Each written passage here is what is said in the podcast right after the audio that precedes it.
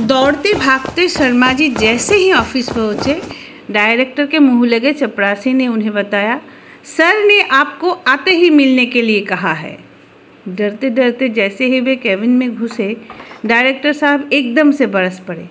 शर्मा जी, इससे पहले कि आप एक नई कहानी सुनाएँ, मैं आपको स्पष्ट कह देता हूँ कि आप आज आराम करिए, छुट्टी का एप्लीकेशन दीजिए और जितनी समाज सेवा करनी है कीजिए। तंग आ चुका हूँ मैं आपकी परोपकार कथा सुन सुनकर। क्या फ़र्क पड़ता है आपकी समाज सेवा से? यदि नौकरी करनी है तो ढंग से कीजिए।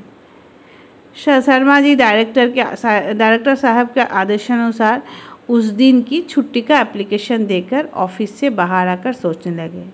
अभी से घर जाकर क्या कर लूँगा?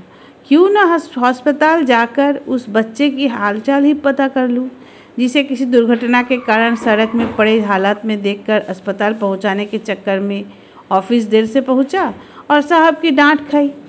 शायद अब तक उसे होश भी आ गया हो। अनायास ही उनके कदम अस्पताल की ओर चल पड़े। जैसे ही वे अस्पताल पहुँचे, डॉक्टर ने उन्हें बताया कि बच्चे को होश आ गया है और उसके मम्मी पापा भी आ चुके हैं। आइए, आपको मिलवाता हूँ उनसे।